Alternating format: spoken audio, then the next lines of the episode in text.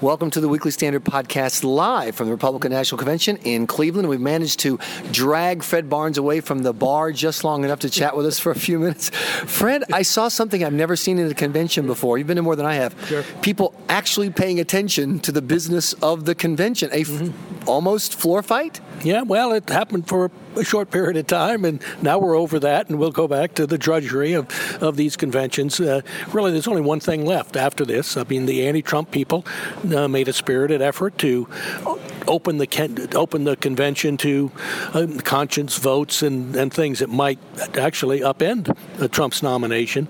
Uh, they failed. The Trump people didn't have much trouble uh, finishing them off, but anyway. So now we wait for the Trump speech on Thursday night. That's that's the big thing.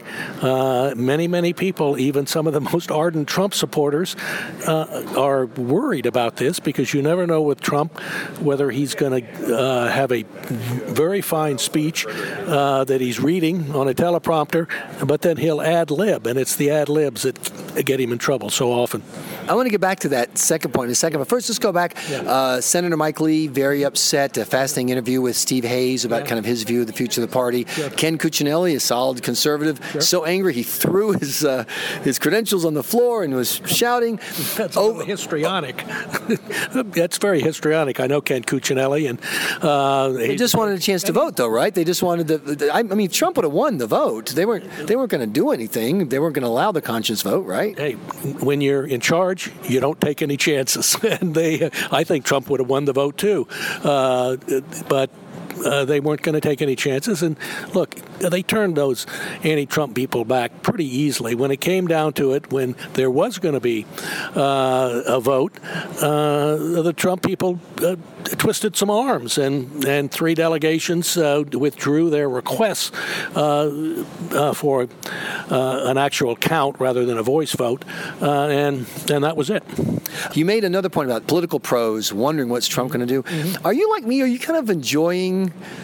watching the know-it-alls having to admit that they don't know it all for a change? I mean, they're really I, people. It's so. And, and by the way, I am a lifetime know-it-all and a Yeah, political know-it-all. I am too. And uh, this year, I, I have. I, I admit it. Mm-hmm. The Trump movement has humbled me. Yeah. I don't know what's going to happen, and I've stopped pontificating about what's going to happen. Usually, these mm-hmm. conventions, all, people tell you in the morning what's going to mm-hmm. happen that night, and it's that's why it's so boring. People actually don't know what's going to happen, do they? No, they don't know what's going to happen, and I didn't know what was going to happen. I figured it out pretty early in the primaries, and I figured it out because Trump was winning them. that, that was a pretty good hint. Uh, but you just never know with Trump. Trump, that's why he is so riveting, because you really don't know what he's going to say. Even if he has a, a wonderful text of a speech in front of him, uh, he may wing it. Remember, if you remember when he announced the choice of Mike Pence as his vice presidential running mate. He had some some points on paper and so on, and he went all over the place. And it, uh, uh, you, just, you just never know because he can say some things that uh, both are crazy and aren't true. For, for instance, this thing about Saddam Hussein being uh, someone who killed terrorists, as we know, truthfully, S- uh, Saddam Hussein protected and harbored any number of terrorists. Uh, look, Steve Hayes of the Weekly Standard has written a whole book about this subject, and it's a very good book.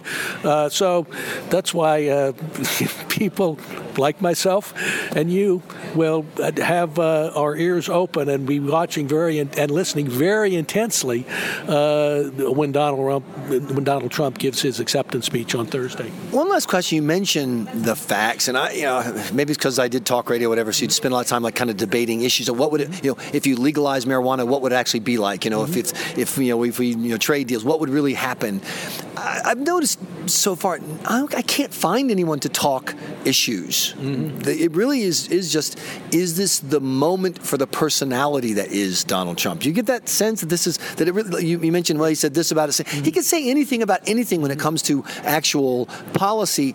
That's not why people are voting for Trump. You know, uh, it, it, it was interesting when he gave the 30 minute introduction of Mike Pence, longest introduction I've ever seen. But anyway, uh, he actually stated fairly well uh, what I think are the three best issues he had. One is the he has for between now and, and November 8th. Uh, one is terrorism, one is Hillary Clinton, and the third is the economy. But nobody seemed to draw from that speech that he had really uh, outlined what his agenda is going to be for the rest of the year. And, uh, and uh, it's because he wandered off in all these other interesting areas. And, so uh, he really needs to concentrate uh, on exactly what's going to help him in the election. But so far, uh, he hasn't done that. And Trump would argue, and in fact, has argued that look, he he's got this magic that no matter what he does, it works, and he knows better. And you know, as you say, you've been humbled, I've been humbled, and you know, at the end of the day, maybe he does know better. He's got the magic, ladies and gentlemen. That's Fred Barnes. Thanks so much for joining us. We're live at Hogwarts, aka the Republican National Convention in Cleveland.